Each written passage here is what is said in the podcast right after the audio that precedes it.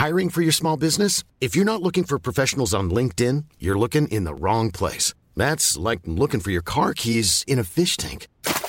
LinkedIn helps you hire professionals you can't find anywhere else, even those who aren't actively searching for a new job but might be open to the perfect role. In a given month, over 70% of LinkedIn users don't even visit other leading job sites. So start looking in the right place. With LinkedIn, you can hire professionals like a professional. Post your free job on linkedin.com slash people today. Millions of people have lost weight with personalized plans from Noom. Like Evan, who can't stand salads and still lost 50 pounds. Salads generally for most people are the easy button, right? For me, that wasn't an option. I never really was a salad guy. That's just not who I am. But Noom worked for me. Get your personalized plan today at Noom.com. Real Noom user compensated to provide their story. In four weeks, the typical Noom user can expect to lose one to two pounds per week. Individual results may vary. Planning for your next trip? Elevate your travel style with Quince. Quince has all the jet setting essentials you'll want for your next getaway, like European linen, premium luggage options, buttery soft Italian leather bags, and so much more. And is all priced at 50 to 80% less than similar brands. Plus, Quince only works with factories that use safe and ethical manufacturing practices.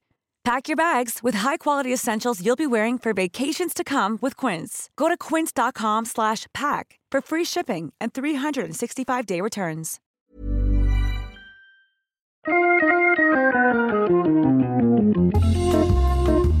Welcome to Wood Talk for woodworkers by woodworkers. Now, here are three guys who have great personalities Marc, Matt, and Shannon. What's up, baby? It's Wood Talk number 199 for October 6th, 2014. On today's show, we're talking about finishes for kitchen cabinets, dealing with glue squeeze out, and should you get a really small hand plane? All that and more coming up, but first, let's hear a quick word from our sponsors. Today's show is sponsored by Brusso Hardware. How many hours did you invest in your last project? Why not finish it with hardware equal to your efforts? Brusso has been making high precision hardware here in the US for over 20 years. The entire line is available in brass and stainless steel at Brusso.com. As a special offer to Wood Talk listeners, use the code WOODTALK at checkout for 10% off. And by Arbortech. The new Arbortech Contour Random Sander is the ideal tool for all of your sanding jobs. It molds to the shape of your sculpted forms for effective sanding and features a powerful random sanding action. It doesn't burn or dig in at the edges and fits into any standard angle grinder. Check it out online at arbortechusa.com. And by Festool. Some tools stand apart the most when they're working all together. Explore a full system designed to deliver more precise results at festoolusa.com. And by audible.com. The Wood Talk boys use Audible while working in the shop, and so should you. Thanks to Audible for offering a free audiobook for Wood Talk listeners. Head to audiblepodcast.com slash woodtalk for your free audiobook today. Okay, that was that was a lot of sponsors, but uh, we're gonna we're gonna push forward here. Uh, a quick special thanks goes out to Dana Chapin. Chapin. Oh, I'm so bad with last names, but thank you so much for your contribution. Uh, and you can contribute to the show as well at woodtalkshow.com. Over in that left hand column, there's a couple links where you could sign up for a one time donation or a recurring donation, whatever flavor you like. And uh, we always appreciate that kind of support. So let's jump right into the good stuff. What's on the bench? I'll go first. I just finished painting the toy chest, the Woodworkers Fighting Cancer toy chest. Uh, did the whole milk paint thing. That was a little bit of a learning curve with that stuff. Uh, that uh, you know, I read about it and and got the information ahead of time, so nothing was too surprising. But it really. Uh, you know, sort of lives up to its its history as being a very old material, and just kind of it smells like mud. it just it's always a, something that you want around. Yeah, it's just it's a really interesting material to work with, but I had a lot of fun. I don't uh, typically paint my projects, but um, milk paint was interesting. Now I don't I don't know that I would say that in the future I would not just grab a can of latex paint with a, a matte sheen and use that instead. But uh, it, it was fun to play with, at least for this time around. I'm not sure if I'll jump back into that pool anytime soon. No, this was, if I remember right, somebody had asked particularly which which milk paint you were going with, and this is the one that you received from the milk paint company. Is that who you got it from? So this is the Yes. powder, and Yes. you made it yourself. It is powder, and I mixed a few. That I, I know you can get the um, what is the snow white or some kind of white color. You can mix that together with whatever color you get and get all kinds of different shades and variations. So we did that, and we let Mateo pick out the color, and he he loves orange, so he picked uh, he picked pumpkin. And when you dilute it about fifty percent with the white, it kind of just I don't know. It Some was like squash. yeah, it's, it's a little too squashy. So we went back to full strength pumpkin, and the final color looks really good, especially when you get that top coat on there. It's just a water based uh, acrylic polyurethane I put on top, but even that darkens it up a little bit. Uh, oil uh, based finish would be even more so, but it looked pretty good. So overall, happy with it. It's it's definitely more of that rustic, old school sort of look to it, and I think that's for the most part that's what we were going for, and the reason we used milk paint in the first place. So overall, pretty happy with it. Nice. Cool. Yeah, Good to I hear only- that. I only like chocolate milk paint. Mm, that sounds good. Um, the other thing is we because Woodworkers Fighting Cancer is coming up, and it's not always easy for these bigger companies to just throw out money for things like that. This that they can certainly throw out equipment. Powermatic is putting up a drill press. Uh, one of their new drill presses, which I just actually got for myself. Really awesome flat table, great easy adjustments on it. It's a really nice unit. Um, they're putting one up for a charity auction. So we'll have this all set up over at the Wood Whisperer sometime soon. Nicole's working on it right now, actually. And the idea is you just bid on it and you'll probably pay more than it's worth, than it costs. but the point is, it's all like 100% of the proceeds are going to charity on behalf of Powermatic. So um, it's really, really a good opportunity to get a, a great drill press and make sure the money is going to a good cause. That's the most important part. I don't think people realize enough how much stuff like that really, really helps out. So even if it does put a little dent in your pocketbook, think about all the fantastic things that it's doing for everybody that that charity stands for. Yeah, exactly. So looking forward to that. And uh, Woodworkers Fighting Cancer is going to kick into full gear next week. So I'll probably talk about it a little bit more on next week's show as we approach the release of the the plans for the toy chest and all that good stuff. So more details to come. Shannon, what's going on in your shop? Well, one thing I got to say, because I watched part of your live thingy last week, I think it was, Uh-huh. and you actually did a little tour of that Powermatic drill press. And it was one of those funny things like when you haven't bought a car in more than a decade and you go and buy one, you're like, wow, What's this stuff comes Bluetooth? standard now? You know, yeah, this is great. I mean, I haven't, I bought a benchtop Delta drill press probably, you know, one probably nine out of ten garage woodworkers have this little delta drill press because you can buy it at like lowes and it was fine but it had all kinds of little annoying quirks. And i was watching you do this tour and it's like wow. So like they figured all that stuff out. Mhm, yeah. you know it's not it's not really bells and whistles. It's like needed design changes that didn't exist 10 years ago the last time i i bought a drill press so. Well, I think drill presses have always suffered from this thing where they they seem to cater to metal workers and they aren't Yeah. really a woodworker's machine. And the tables reflect that really small tables with ways to connect things to it that don't really apply to your average wood shop. Uh, and this is one of the first and few drill presses that really is aimed at a woodworking audience. You've got a nice wide work surface that's flat. It's not any heavier than it needs to be. You've got room to put clamps on it. There's T tracks and the fence on it is actually worth a damn. I mean, well just the fact that the depth stop you don't have to thread it down the rod yeah. That is the stupidest thing because it's it's designed to be a really really fine thread, right? Yep. So you got to spin the sucker like 900 times to move it an inch. Yeah, it's a it's a nightmare without that quick release, A- and other brands do have that as well. That's not just the Powermatic thing, um, but, But that's one of those little things that's like, oh, they finally fixed that, huh? yeah, yeah. So let me get this right. You can turn the wheel without any issues. Is that what you're you're saying, Shannon? It's kind Yeah, of like pretty that car analogy. right? But yeah, it, it's good. I'm really happy with it, and uh, you know, you would think a drill press, eh, how much different can it be? But yeah, there's a lot of uh, differences in the newer models. So if you're in the market, definitely take a look at that Powermatic.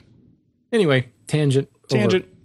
So I'm uh I was carving lamb lamb's tongue transitions. I'm doing this uh this bed, this pencil post style bed, and I horribly screwed up one of them. Whoops. and it was on the inside by the headboard which frankly when the mattress goes in it'll be invisible so i was like okay i dodged a bullet but you know i can't just leave it this way. I need to clean it up. So my lamb's tongue has turned into like started to look like a coiled serpent of some sort. And then i started thinking why don't i do that? Like why not throw a little easter egg into the design? And that got me kind of looking around. I, anytime i have a really cool idea i i immediately realize someone else must have thought of this. I'm not i'm not smart enough to be the first person to think of this. So i started digging around and there is a lot of cool stuff. I've actually uh just started uh, creating a Pinterest board of little kind of design inspirations like that. There's all kinds of makers out there that, you know, just throw a carved lizard into one leg of a chair You know, it's all totally asymmetrical. There's just little things dropped in here and there. And it's just got me thinking about like a personal challenge to myself to try to integrate some little Easter egg like that into every piece I build. Um, now, the question is when it comes down to hitting a deadline, will I do that? But still, it was it was just kind of this this happy accident. And one of those things when you start digging, you start to realize that there's a lot of people who have already done this. You know, back hundreds and hundreds of years have already done it. But Sure. it's just one of those things that will definitely make my furniture uh, one of a kind. So there will be a little coiled serpent on the inside uh, headboard uh, leg of, of this bed. But Well, um, well, you know, the reality is Matt's been incorporating these little Easter eggs into his project for years, but the rest of us just call them gaps. Yes. Yeah. yeah. I like to think of it as like my homage to the Grand Canyon in That's what it is. Very purposeful gaps. they're not gaps; they're speed holes. That's right. Expansion joints. I'm always one thinking of engineering. Perfect. Perfect. If, if they're good enough for bridges, they're good enough for beds. Totally. All right. Well, Matt, uh, this is kind of big news. Uh, I don't know. Maybe we should have led with this one. Tell us about your your new thing you've got going on because I'm pretty excited about it personally. Oh, well, thank you. Uh, so over the weekend, uh, I announced it. I believe you helped me announce this too. I didn't have a chance to check out the uh, live broadcast. That I did all that work for you, and you don't even go to watch it. I know. I was What like. I got him to do stuff for me. That's awesome. Sucker. So I started a Patreon. I don't know if campaign's the right word for it. I am looking for patrons for Matt's Basement Workshop. So in a nutshell, if you're not familiar with Patreon, kind of think of it as along the lines of like NPR pledging or Sally Fields pledging for for much needier people than myself.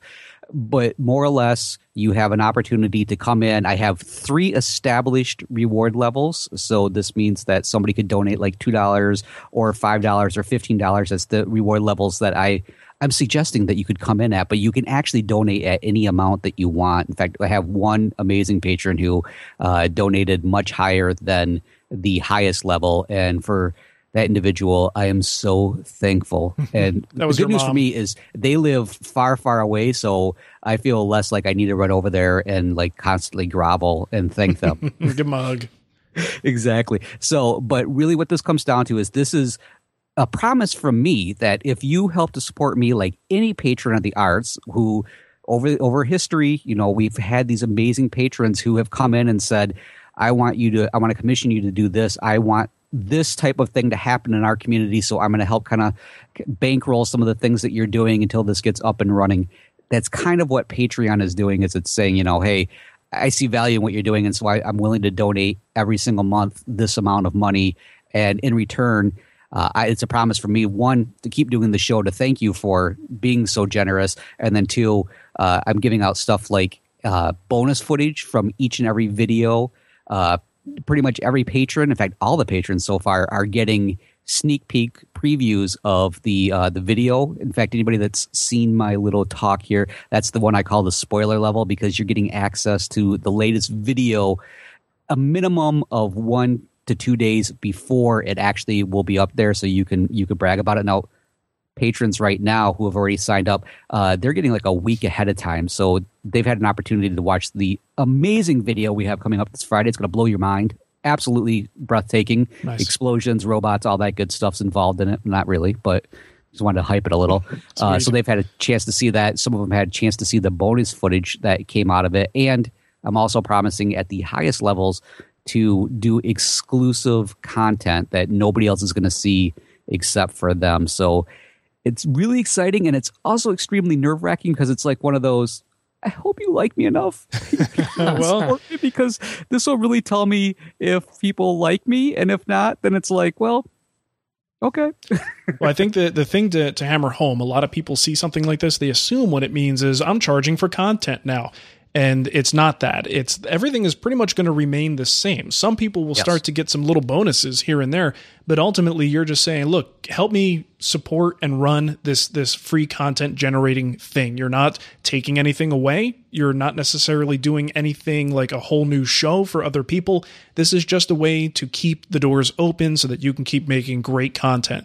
Um, That's so exactly it. Yeah, it's, yeah. The, it's the, the, PBS pledge drive. Yeah, it's the modern yeah. PayPal button. Like you know, people used to have the donate. Like when we use the PayPal buttons for uh, for Wood Talk donations, yep. uh, it's basically yeah, it's basically that. Only you get bonus stuff. It's there's more to entice people to say. Uh, what do you mean it. by the modern day PayPal button? I still have one of those. one of mine. I got to go over and move that. You're right, and that's the big thing. It's better than were, a PayPal button there, there were some questions at first. Are like, oh, so you're going to start cutting the content back? It's going to be like a difference between the haves and have-nots. And I'm like, if I did not get across in the video, so apparently I didn't get across to this individual. Like you just said, Marc, nothing, nothing is changing with the free content. It's still coming out, whether you like it or not. You're going to be getting that content available. Is there a level subscri- that people can pay to make you stop? Actually, I do. It's a hidden level. if you want to contact me, we it's a million dollars. we can negotiate. I, there, yes, I do have a certain level that I will walk away and never look back. Level. I will. I will even like kind of throw my computers away if that's what what it will take. But yeah, so that if you're if you're subscribed to the regular podcast, it's still coming out the way it is, and and of course, like I said, there's all these different reward levels. Uh, just real quickly, one thing I do want to mention is the the first milestone I have, which is Again, this is some confusion in there. The milestones are what, where I'm saying all the amount from all of the patrons that are support, supporting me. If that monthly amount from all of those patrons amounts to this given set goal amount, in this case, the first one is $500 a month, I'm going to bring back the Spoken Wood po- podcast because that is like one of the most requested things. I hate to hold that out there and be like, oh, you want this? Pay me. but part of my reasoning for doing this is uh, number one, of course, to help I can get rid of advertising then, which there's nothing wrong with advertising. Some people are saying advertising is great, but uh, I know some people would, would love to see it go away. But the, the, one of the big reasons I want to do this is because if at that amount I start getting that money coming in, I can actually start paying people for using their posts. Because right now in the past, it's just been one of those, oh, by the way, if you happen to like this, go visit this person, which I'll still recommend that. But at the same time, I've always felt guilty because I'm using something that somebody else created and I would love to be able to pay them for that. So it's not like there's something to be getting like a whole new career out of this, but it's an opportunity. So again, these are just some of the things. If people have any questions about this, please contact me. I'm more than happy to try and attempt to answer your questions. But there is always the possibility I'll be so excited that you emailed me that I'll completely screw it up. All right. Well, well just I think, uh, it, I think it needs to be said because Matt's not going to say it, but this is the first time that Matt has asked for anything. Frankly, yeah, uh, that's yeah, something. That's something to be. You know, he's been giving us free stuff for eight years. Uh, yeah, it'll be nine in January. Oh my God, nine? Yeah, we're going to be going so, on ten years pretty soon here, buddy. It's it's. I just think it's cool that something like this like this exists. You know, mm-hmm. um, that because you're right. We all have had that little donate button, but something that we can milestones, and it's not a Kickstarter. It doesn't go away in 30 days or whatever. It's an ongoing thing, which yeah. I think is very cool. Right, unless that one patron does hit that hidden uh, uh, reward level. right. In that case, it could go away. But yeah, th- yeah, thanks for pointing that out. It definitely, yeah, it's it's not something that's just hit and run and then it's gone. It's I'm planning on keeping this around, and hopefully we'll have that bonus footage that's out there, and people will absolutely love it and enjoy it, and can't wait to uh, get another look at it. When you're in good company with this, a lot of podcasts I listen to on the Frog Pants Network and other tech podcasts, a lot of people are using this to help fund their shows. It's becoming a very popular thing. So um, look around the website while you're there, but definitely go to patreon.com slash Matt's Basement Workshop and you'll be able to find all the details. And good luck with that, Matt. We hope you make a million dollars a month. Yeah, absolutely. Why do you guys don't want me to come on anymore? Because remember, like, oh, that's right. Like that's years away. that's their fancy reward level. Okay, uh, hundred thousand a month. How about that? Okay, in that case, yeah, I'll bring donuts if that's go. the situation. All right, let's, so thanks, guys. Let's jump into uh, what's new. We got a few things to share here. Um, Marty wrote in. He said, "Not sure if uh, you have seen this company on YouTube or their website yet. Uh, if not, it's worth the time to check it out and watch some cool videos and a husband and wife team making some very awesome furniture." Uh, I'm not going to bring up the link because the video's autoplay and it's going to be loud. But uh, is that the Doucette and Wolf Yes. team. That's what I thought. Okay. Yeah, I believe we've highlighted some of their stuff before. We have Thanks. amazing stuff. And even just following them on Facebook, I see a lot of updates that they post and it's just really high end work. No, no real, like nothing fancy, no frills in terms of the production. It's just good, pure woodworking, you know, without a lot of BS around it. So uh, I love it personally. We'll put the embed for this and you can check out their channel. Yeah, it's definitely very inspiring stuff. Well, hey, this next one came in from Wade, and Wade said he saw this on Slate this morning, whenever that was that he sent it to us. As a woodworker, just seeing what he's proposing means I make one myself. Not sure who's funding his Kickstarter. Must be folks with no tools at all. Also, I love the description of the mortise and tenon as an ancient joint. So if you head on over to this link, it's going to bring up a article over at Slate Magazine, and it's a mobile standing desk for laptop users on a budget. Now, what I really think is kind of neat about this is the the packaging itself. This apparently was an uh, accidental happy or a happy accident kind of a thing, but the way that it gets all bundled up with the handle, it's three pieces that come together to create the stand. Uh, and when you receive the package, it looks like a little character out of some eight bit video game smiling back at you. so that's what's kind of neat, but it is kind of fun. Uh, uh, Left Green is the uh, the name of the gentleman. It's called the Stand Stand, and the whole idea basically is that we hear so much about how sitting down all day is really unhealthy for you, and a lot of people are pushing for standing desks. Well, uh, Mr. Leaf Green here said, "Well, why don't I go ahead and create one because I couldn't find anything I liked," and so he made a neat little stand stand out of Baltic birch, and it's it, it's pretty neat. But I have to agree uh, with Wade there. There's probably a very good chance that as I look at this, uh, you might notice one in the background at some point. Nice. Very cool. All right. Next thing we have is sort of a bit of a news story. You may have seen this information on Twitter or Facebook, but a few of the authors over at Pop Woodworking have decided to jump ship. Uh, that would be Glenn Huey, Bob Lang, and Chuck Bender. And uh, there's been a lot of talk and speculation and very interesting happenings about this uh, around the web lately. So we thought we'd mention it as a news item. Um, this kind of came out I think the first thing was a blog post by Megan on the Pop Woodworking blog, just kind of saying that it happened. And it, it isn't often that three authors from a magazine just say, We're out of here. So, Right. of course, speculation went through the roof. Then people were talking about it all over the place. Um, and this, it, it's interesting. You know, I don't know that it's ne- necessarily big news. It's big news in their lives and for the magazine, certainly. But in the big picture, I don't know how much time we want to spend on it. But um, what, what was interesting to me is to think about the impact of something like this. What does this mean? Is this a bad sign for the magazine? Is this just a weird bump in the road uh, because of some disagreement that they had? I mean, do you guys have any initial? And, again, I don't want to speculate on this. I just want to talk about the impact of of how this is going to change the magazine. Personally, myself, the way I look at it, I think it is just another one of the, the bumps in the bumps in the road. And I'm not saying like a bump as in like a dead body in the middle of the road and oh my god, what the hell just happened? what do we hit? I mean, more or less, just one of those things change. Things, things, things happen for all sorts of different reasons, be they personal, professional, whatever. Um, I, I hate the idea of some of the speculation that's going out there. You can definitely read between the lines here and there, or or not if you choose to.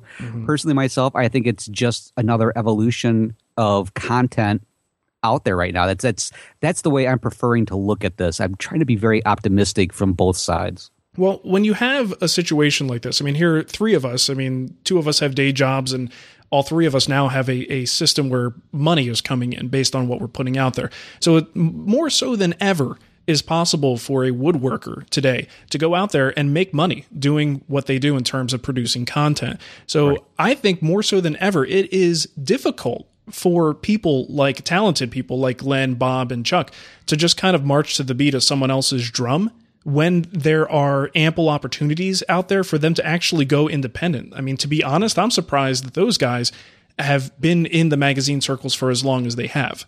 Right. Well, we've seen each of them kind of go off and do their own thing. I mean, Yeah, Chuck was very successful with you know the Acanthus workshop. I'm you know and everything else. Or I shouldn't say was successful. He is successful with it. And he had the Uh, online school for a while too, right? Yeah, exactly. And then and then Glenn for the longest time has has you know just fantastic when he was out there on his own even. So and of course Bob Lang, he's got you know a, a wonderful author. He does some amazing stuff out there. So uh, each and each of them has their own strength. So yeah, I've I've always kind of been like curious what it was that kind of kind of kept them in one spot. They they just seem to me to be wandering kind of gentlemen. And I, again, I mean that in the nicest way because wandering could be taken the wrong way. Yeah, the gentleman thing. You might want to rethink that. Uh, Yeah, yeah, yeah. Um, we have talked with all three of them, so gentlemen could be a loose term. well, I, I, you know, I don't, I don't want to speculate. Who knows? I, all I will say is I wish them luck, but more importantly, just good luck to Megan because it seems like there, that's, there's been some ugly in this. Yeah, that's actually- community, and that really that's been terrible. me. Yeah. because Megan has been nothing but just awesome. Um, Yeah. you know, whether whether you think she's a good word worker or not, she's running a magazine. She needs to be a, a better writer and editor than woodworker, frankly. Um, but uh, I don't know that that just really bothered me. There was kind of a dark side of the community I saw come out for that. So, if Yeah. for nothing else, I just want to say, Megan, I have faith that you're going to do all right. And if you look at the magazine, the last I don't know, um, more than a couple of issues, there's been new authors popping in. You know, we've seen a lot more from Wilbur Pan lately, um, and it's been good. Um, Bob Rozaieski was doing some good stuff there for a while. We've seen, uh, unfortunately, those are the only names I can dredge out of my brain right now, but there's been more. there have definitely been more authors showing up and doing things. And that is a model that has been embraced by hundreds and hundreds of magazines for a long time. You know, the freelance idea. You know, heck, Peter Parker was freelance. That's true. And look how well he did. Yeah. Uh, well, you know, and the interesting thing about this, at least just gets me thinking about how these magazines differ. And one thing in my mind is there's always been a clear difference between popular woodworking and fine woodworking, two of my absolute favorite magazines. And it was so obvious to me that pop woodworking was more about the individual woodworkers producing content on their terms, their projects, their words, and their personalities. And that seemed to work in their favor when you've got someone as big as Chris Schwarz, who almost, you know, I hate to say it, almost like becomes bigger than the magazine that got him to where he is. You, know, you know, so then he departs. Obviously, he still has a presence in the magazine, but he's doing his own thing for the most part. Um, but you've got on the other side fine woodworking, and fine woodworking seems to put everything through the Taunton filter. And uh, I said this, you know, before we recorded, and I don't mean this in a negative way, but if if three editors were were to leave fine woodworking, would anyone even know or talk about it? I mean, if they went on Twitter and said they were leaving, we'd know. But would would anyone be jumping ship uh, on fine woodworking? Would fine woodworking go downhill, or would they replace those people and try to find qualified uh, people to be in uh, to take their place? And then the magazine would just go on. So it feels like this is one of the dangers of having a, a model where the personality and the the there's so much personal interjection from each one of your editors in your magazine. This seems like one of the dangers uh, of of that sort of model taking place. Yeah, agreed. It- Yeah. Okay. Oh, yeah. I, I- was just going to say, like, one thing I always think of is just uh, uh, change is good. I mean, Sure. it- the three of us, we've been podcasting for years, and I know all three of us at some point have have taken a complete different direction just to try something, and sometimes it we fell flat on our face, and other times, uh, you know, something really go- good came out of it.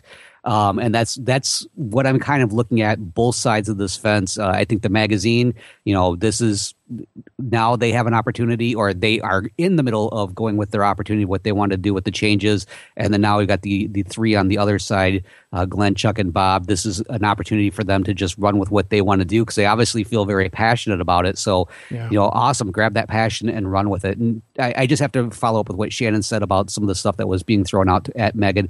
Absolutely uh, unacceptable. It's just it was gross and disgusting. Um, I, I think it's just one of those things that we're better than that. And Yeah, I'm yeah. just I for one am really excited. I think is the the right feeling for what's going to happen from this because I think sometimes out of the ashes, amazing things happen. No doubt about it. And you know, the thing is, Very Megan, Megan is one of us, you know, and I mean that in the sense of as a woodworker, a content producer, people like someone we admire in the world of woodworking. And she's done a fantastic job with the magazine. So don't, you know, the folks who are like, oh, I'm canceling my subscription, settle the hell down, please. By the way, by the way, pretty damn good woodworker too. yes. You know, Yes. I mean, have you seen the stuff that that cabinet she she just built? Yeah. and she's built more projects than I know a lot of people online. So Yeah, yeah. it's just I, that really bugged me, and I think I don't know. I'm kind of the eternal optimist, and I think a lot of that is is born from what Matt just said. We've kind of been doing this a while. You've seen a lot of stuff come and go, and yet things kind of keep getting better. So I refuse to be pessimistic about this. Totally. I, I re- refuse to think that it's going to be anything but good. You know, Right. um, from a, from a personal perspective, the hand tool school was born out of me being laid off. So, Right. you know, that was pretty traumatic, but man, I mean, now I work for a lumber company and, you know, I run this online thing and I've never been happier. So, Yeah. you know, it's, it's, it's all good. Well, I think our recommendation would be to go out, subscribe to Popular Woodworking, add another year to your subscription, see what they're going to do. This could be a very exciting, uh, interesting time, and see what Megan can do with the magazine. Um, ultimately, I'm curious to see what what may have been the reason for all of this. Maybe we'll see some shift in the way that they do things. There could be interesting things to come. Don't be so negative. Uh, and the other thing is, on the other side. Glenn, Bob, and Chuck are doing something, and they're being real mysterious about it. And they're having apparently some sort of a, a revolution. They're going to be like killing people. I don't know what's happening here. Oh my gosh, is there going to be a tea party? Are they in Boston right now? They might be. It sounds better- scary. stock up on my tea. Yeah, it sounds scary. It probably involves uh, pitchforks or something. but it, they have what is it? 360woodworking.com is the Right. the page where they're taking signups for.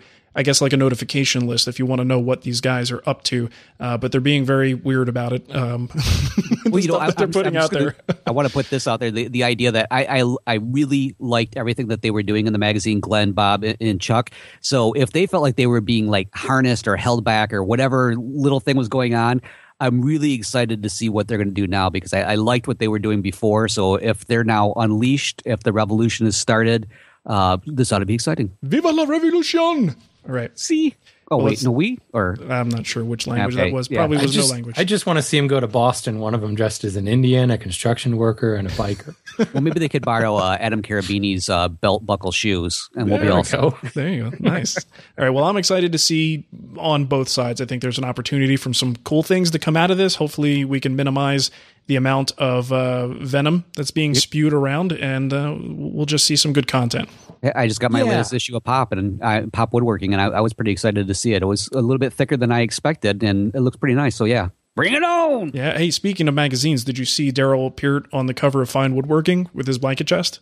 Oh Yes. yeah, That's always cool. Uh, that's a beautiful piece. Yes, for sure. you know it. I, I got to tell you this story. Thanks for bringing up Darrell Peart. I, I was in a uh, pizza store here in Muskegon the other day, and I was picking up my pizza, and I no sooner uh, placed my order, and suddenly I heard this. Um, excuse me, are you uh, Matt the woodworker? And I'm like, oh my god, oh my god, oh my god. This is They my me. opportunity. They, yeah. okay, let me get my pen ready. You're gonna want an autograph.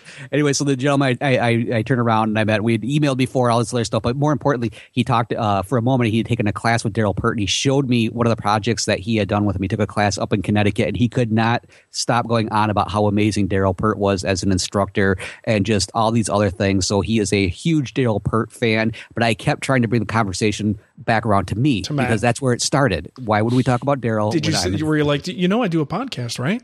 yeah, yeah, well, yeah, I'm like, you know, I'm the so Podfather. you, you want to go? Want to come see the basement workshop? I've got tools. Down. Wait, that doesn't I've, sound right. I've got a Patreon. All right. I um, got clamps and chains. Want to come ride with me in my van down to my basement? Have you seen my puppy? Okay, let's go into the poll of the week. oh, that's messy. Um, by our good buddy Tom Iovino at tomsworkbench.com. And we didn't get a chance to get the poll up in time last week to tell you what it was, but uh, we've got plenty of responses to this one.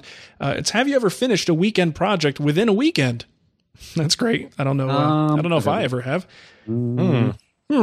Define complete. there you go. Well, if, if you have, if you include finish, I know you're both out of it. Yeah, in um, that case, nope, never Nope, have. Definitely not. All right, What was that 36 percent said I wanted to but never pulled it off. Twenty four percent said I have, but it was a struggle. Fifteen percent said easily, no problems, and another fifteen said no desire to build that fast. that makes sense. I mean, I can imagine a lot of people are just aren't in a rush. Why bother? You know, if it takes two weeks to do a weekend project, who cares? If you assemble IKEA furniture, does that count? That does. It Okay, does in in that case, book. yeah, Oh, absolutely. I've got a bunch of those done then. And speaking of IKEA furniture, this week's poll is a question about real woodworking. I say that with air quotes, and whether or not shortcut joinery uh, qualifies as real woodworking. And it's basically like, you know, dominoes, biscuits, pocket screws. Can you still call yourself a true woodworker if those are the, the joints you routinely use? And, and I just want to say as a disclaimer, we are not claiming any opinion in this. We are just saying, you know, let's raise the question and let other people you know, battle it out. Oh yeah, bring it on. It's be like the uh, the death match. In other words, trolling. Seriously. We're just going to throw a live grenade in there and walk away. See who jumps on it. This is the Thunderdome of questions. that it is. All right. Uh, what's up next? No voicemails today. Uh, let's jump into our email. oh, we have a little kickback actually. Oh, do we? I skipped that. All right. I'll Yeah. do. Uh, you you do the kickback. I put my name Can I there. do the but kickback? I'll let you do it. All right, sweet. Well, actually, this came from a question that I attempted to answer last week, which I thought I did pretty good. But, anyways, Randy TK says that regarding episode 198, air, like water, electricity, and heat, follows the path of least resistance. So does Matt when it comes to anything that is like dessert. if you put a 30 micron bag on one side and a one micron bag on the other, most of the air will go out the 30 micron bag, at least until it clogs to about the equivalent of a one micron. But every time you empty it, you'll lose the filtration again. If you want one micron filtration, don't put a 30 micron bag anywhere in the system. Randy, thanks for that kickback. Uh, I am gonna politely, sort of, kind of, kind, kind of disagree. I think you, you could, you could potentially have that 30 micron bag say on the bottom, but this is my thinking. So help me out with this if if I, if I'm completely wrong on this. But when I have that bottom bag, uh, even after I empty it, there's still a healthy layer of dust caked in that bag, and so uh, I, I feel very confident that even after I empty it, it's still not quite as bad as what Randy may be alluding to here. I get where he's thinking, though. I mean, definitely. Uh, I, the whole resistance thing, like I said, I, I, I take the path of resistance once in a while, but typically that bottom bag is usually so caked in there um, that it's it's almost a non-issue as far as I'm concerned. Now, I'm sure there'll be plenty of other resources out there that will point me wrong, but that's that, that's my opinion. No, you had you had me at cake. Yes. Mm, delicious cake. We're going to take a quick break for a moment to talk about one of our sponsors, Audible.com. Audible.com is a leading provider of audiobooks with more than 150,000 downloadable titles across all types of literature, including fiction, nonfiction, and periodicals. Uh, audiobooks are really the perfect companion for long days in the shop. So for Wood Talk listeners, Audible is offering a free audiobook. Just give them a chance and try out their service.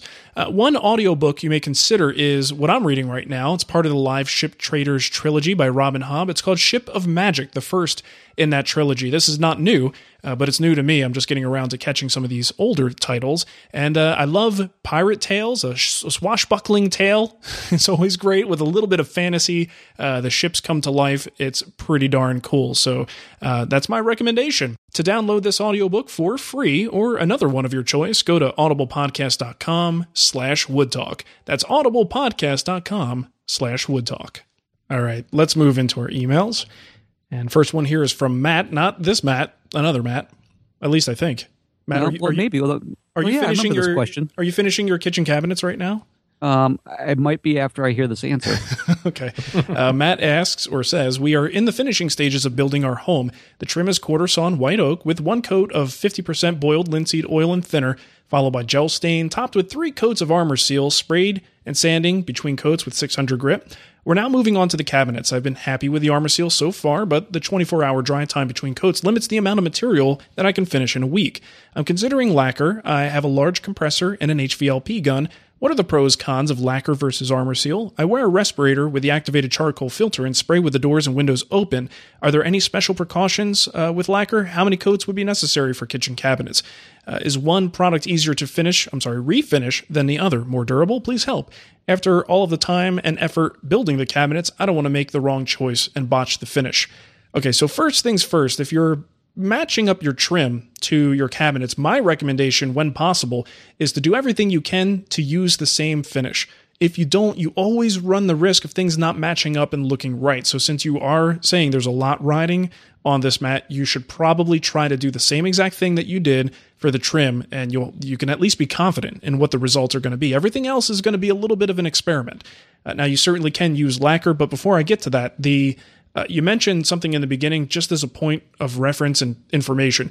Uh, you used a diluted boiled linseed oil before a gel stain and then before poly. Um, that's kind of a waste of time. There's Hmm. really just no reason to put oil on the surface if you're going to hit it with a stain and then hit it with poly. In fact, that's actually just going to make things take a lot longer to dry. And if you're putting a stain and then a clear coat on top of it, um, I would do some samples so you can try to prove me wrong, but you probably will not see a difference between the ones done with linseed oil first and the ones without. Um, so there's certainly one way you could save time, uh, and it will. Um, you you could potentially have more drying problems because of that first coat of oil than if you leave it out. So I'd recommend leave that out. Things might just go a little bit better. Uh, Arm-R-Seal should not really require 24 hours to dry between coats. I would say 12 at the most. And if it's, you know, warm mostly and, and fairly dry and it is an indoor environment, maybe eight hours. So you really should be able to get two coats a day on that. And if it isn't drying within that time and it's still tacky, maybe if it's still tacky after 24 hours, uh, you may still have issues with the, the that started with that oil coat that have now sort of been exacerbated by the layering of other oil based finishes on top of it. Uh, so really, you should be able to get two in a day. Uh, pros and cons of lacquer versus Arm-R-Seal. Now, I mean, based on this, I don't even know if you take my advice, you probably won't be going for lacquer anyway, but we'll just go through it. Uh, pros and cons of lacquer versus Arm-R-Seal. Well, the lacquer can certainly be sprayed, dries faster, uh, but it does require some special special precautions.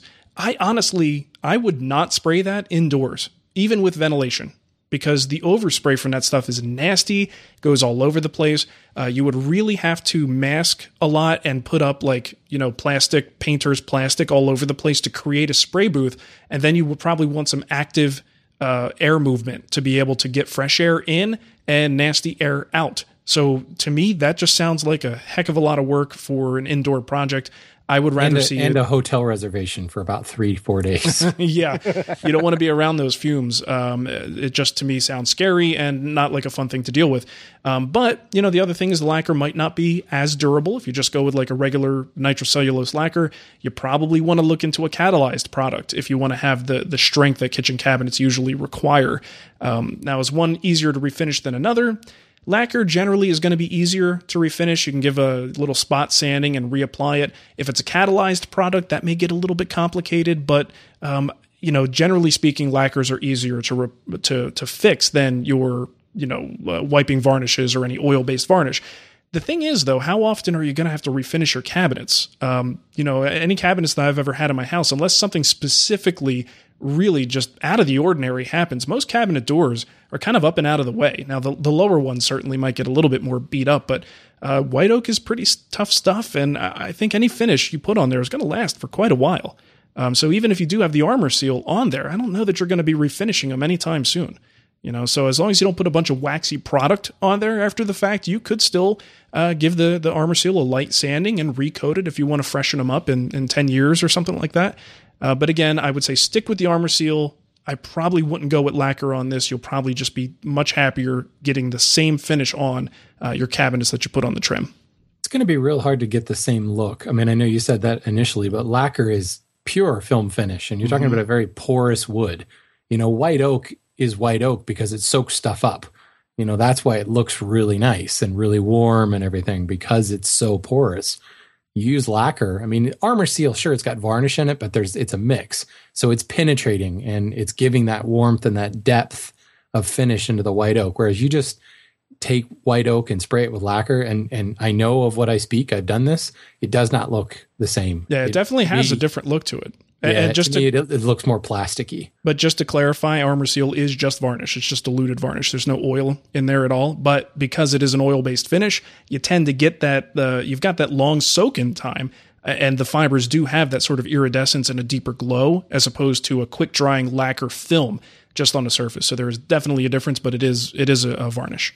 Hey, I learned something new. I you thought they had an oil varnish product. Is They, that well, they call it oil and urethane top coat, oh marketers? but I that's it. BS. It's I mean, Right. yeah. So it, it, it wouldn't dry uh, within that eight-hour window if it actually did have oil in it. Yeah, good point. So Oh, well, I'm glad I sent that email in now. Now I know not to do that. you know, we we were talking about the uh, the whole thing with the lacquer and maybe wanted to leave uh, for a couple days. I totally saw the scene from Joe Dirt where he decides to stay the night in a house that's being bug bombed. That just for some reason, that one just popped right in my head. Well, hey, I've got a question here from Mark. Oh, that is weird. That is, yeah, totally. But this is Mark with a K, so I know it's not you unless you're really trying to hide yourself. That's it. I'm trying to mask it.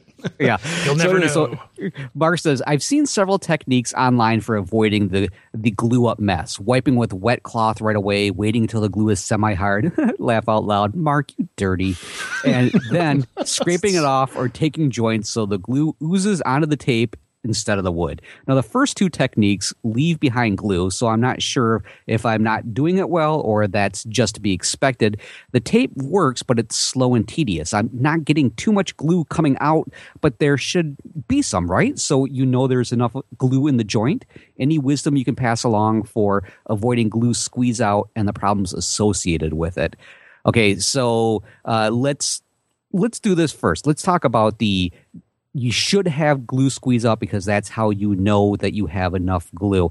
Uh, actually, oh, oh, my gosh, I'm gonna do a little plug here. I feel horrible about doing this, but I'm, I'm gonna do it anyways. This is one of my bonus footage, the very first bonus footage I have. Patreon.com slash Matt's Basement Workshop. There you go. If you sign up for the five dollars or higher, you get to see some of this bonus footage where I actually almost kind of comment about this. So, okay, I do.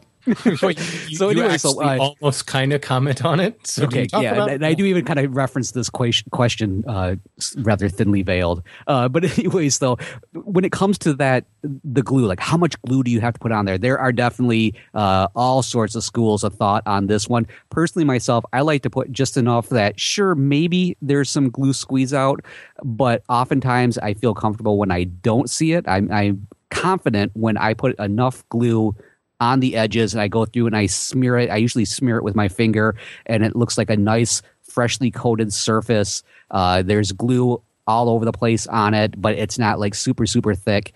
I'm confident that's more than enough glue on there. So I know a lot of people worry about uh, starvation of the joint and everything. I, have never really had too many issues with it. How about you guys on this one? Do you do you put a excess glue so that there is squeeze out all over the place, or are you satisfied if maybe there's just like a eh, little pinch that comes up? I put the right amount of glue and then I see squeeze out. I don't put like I don't really say like I'm going to put enough on here just so that I so I intentionally see squeeze out. You just kind of over time get an idea of what the right amount to coat each surface is, and and glue out be, or um, squeeze out becomes inevitable because right. you've you've got at least a decent thin layer on both surfaces. Um, I think if you if you go into it with the the perspective that I'm I want to make sure I get squeeze out, you're probably going to put too much on there. Um, so yeah. you don't really need to see a lot but, you know, as you're learning what the right amount of glue is, yes, look for a little bit of squeeze out and then do that again the right. next time you glue up. It's a lot it, like it that bandsaw box that bandsaw box video that we saw, Mark, where he like uh, apparently was sponsored by a glue manufacturer and yeah. basically dipped it in there. Right. Shannon, you were going to say something. Well, it's funny, I'm glad Mark said that because it's it's one of those things you just kind of I, I don't know. I put it on until it looks right, and for me, that's like when you you know, because you'll you'll paint it onto a joint using a brush or whatever. And depending on what glue I'm using, I've come to recognize like the level of opacity that I create. Mm-hmm. Right. You yep. know, if if it is completely opaque, you know, all I see is glue and I can't see the wood through it. Mm-hmm. There's too much glue there. Yep. You know, so I'm brushing it out so that I can actually see the wood through it. And it just gets to a point where I go, yep, that looks right. And I assemble it. And yeah, there'll maybe a little bit of sque- uh, squeeze out, but you know, like a lot of my mortise and tenon joints, I don't get any squeeze out because the glue's on the tenon cheek and I don't really put it on the shoulder. So there is no squeeze out. But if I'm doing like a panel glue up, yeah, there's squeeze out. You know, it just depends on what I'm putting together. And if you really want to avoid all that problem, just use hide glue. It's okay, visible so, finishes. So maybe a little bit what you're describing there, like uh, you don't want it super opaque. Maybe like like a, a nice veil, like a, a, really good veil dance, like enough that she's yes, covered. I like that. I like that. Okay. But at the same time, you know what's going on down there. Yeah. Okay. now let's move on to the uh, removing the the the glue mess itself. Now I have experimented previously with the whole thing like Norm used to do uh, the the good old days of New Yankee Workshop, where it was like a nice wet sponge and you just came down the line and you wiped it off, and and if you did a good job, you got all of it up. Now the problem I always had with this is I always seem to come back with that now messy sponge and just keep smearing it into the wood itself. So again, if you have like a really porous wood, it's definitely going to get in there. And then when I put my nice, beautiful finish on, I'm like, why is this area kind of blotchy? I don't understand. Uh, what my preferred method is now, and I'm very, very happy with it, is letting the glue start to harden. Uh, typically, I like to come in while it's still slightly pliable, but yet it's not soaking wet and then come in with a scraper and remove it that way. But I am not above simply letting it harden and then come in with a semi sharp scraper and removing it that way, depending on what wood species it is. Sometimes um, I've actually had it where the glue is so hard and my scraper isn't very sharp that it rips chunks of the wood out.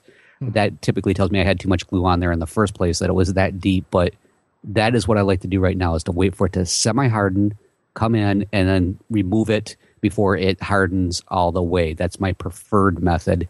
Um, yeah, there's all sorts of different ones that I think Mark had mentioned here, but uh, like that whole thing with the tape. Ideally, that's a really great one because you can kind of stop it. But I, have done that before, and I don't know if I did put didn't put the tape down uh, um, flush enough or something. But I've actually had to go underneath it, and then I ran into the issue anyways. So I prefer saving myself the time of taping everything off and just yeah get it while it's semi soft. Oh God.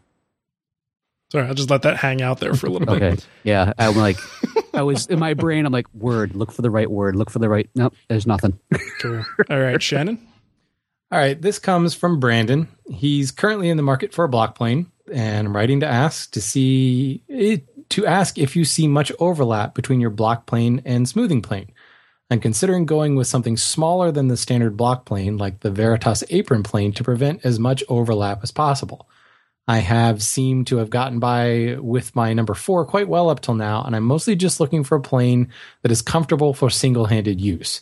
And I'm really glad he said that last part because it, it there, you know, I don't see any overlap between my block planes, plural, and my smoothing planes, plural, because mm-hmm. I have a bit of a plane problem. But they're they're apples and oranges to me. And, you know, I'm using my block planes very differently. I'm also using them a lot more kind of in the joinery ish phase, which is why I generally say the rabbeting block plane is usually like the go to plane. However, when it comes to that really small plane that's really comfortable for single handed use, I have one of those, and it's the um, squirrel tail plane that Lie-Nielsen makes. Veritas has one as well.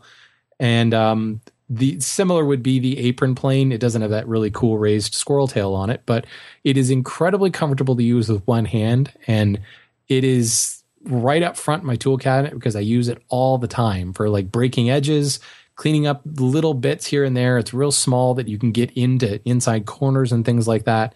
So I do think you're on the right track. If that's what you're looking for, is that one handed kind of touch up type plane, then you do want to go small. And I would say the apron plane, but I urge you to look at those squirrel tails as well. Um, uh, like I said, I know Lie-Nielsen makes one because I have one, and I'm pretty sure I don't know if it's a Veritas or if it's a Lee Valley. Uh, in other words, you know the difference between Veritas and Lee Valley. I don't remember. I know one uh, of them. One's Canadian, the other one's American, or U.S. Yeah, sure. Oh my gosh! Oh my gosh! We all live in America. Good lord, but yes, it, it's it's another one to look into. Um, again, Lie-Nielsen makes an apron plane too. They're pretty cool planes. Now, if you are looking for a block plane to do, you know, just because you want a smaller version of a smoother, then going all the way down to the apron plane may not be the right choice. So, just going off what he said, looking for a one-handed plane, I would go with the apron or the squirrel tail. Cool.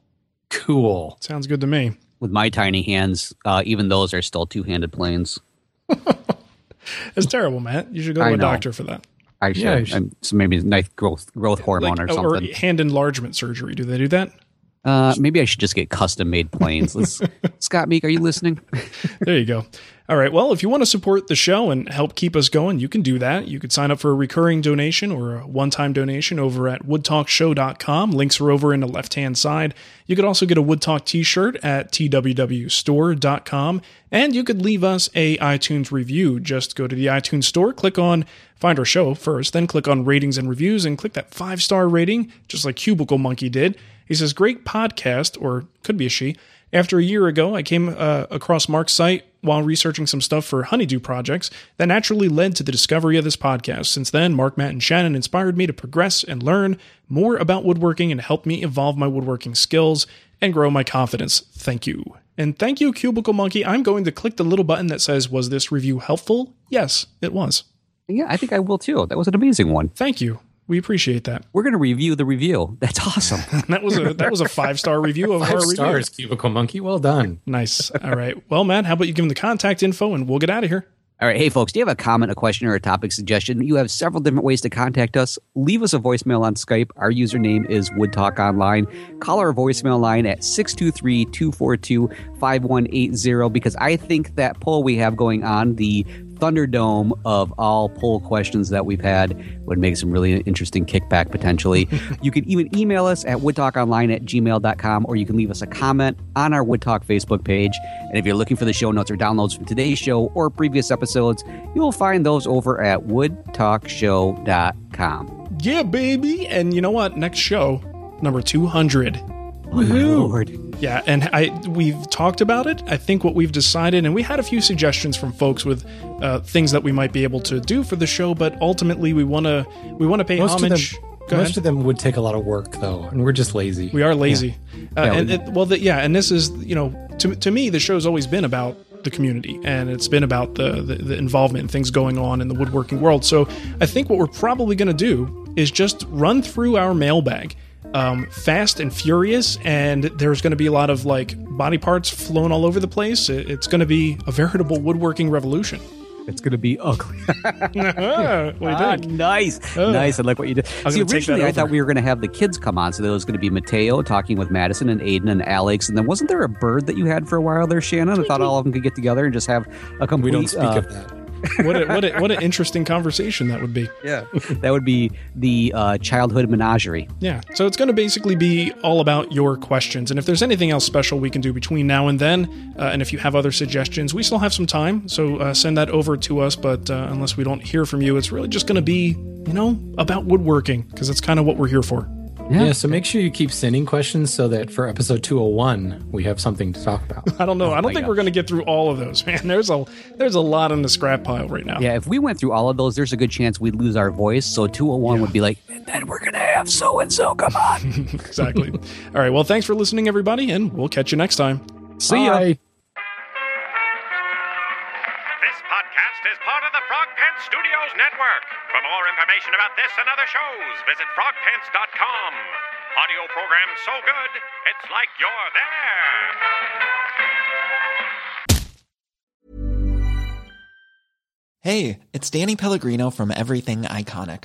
Ready to upgrade your style game without blowing your budget? Check out Quince. They've got all the good stuff shirts and polos, activewear, and fine leather goods, all at 50 to 80% less than other high end brands.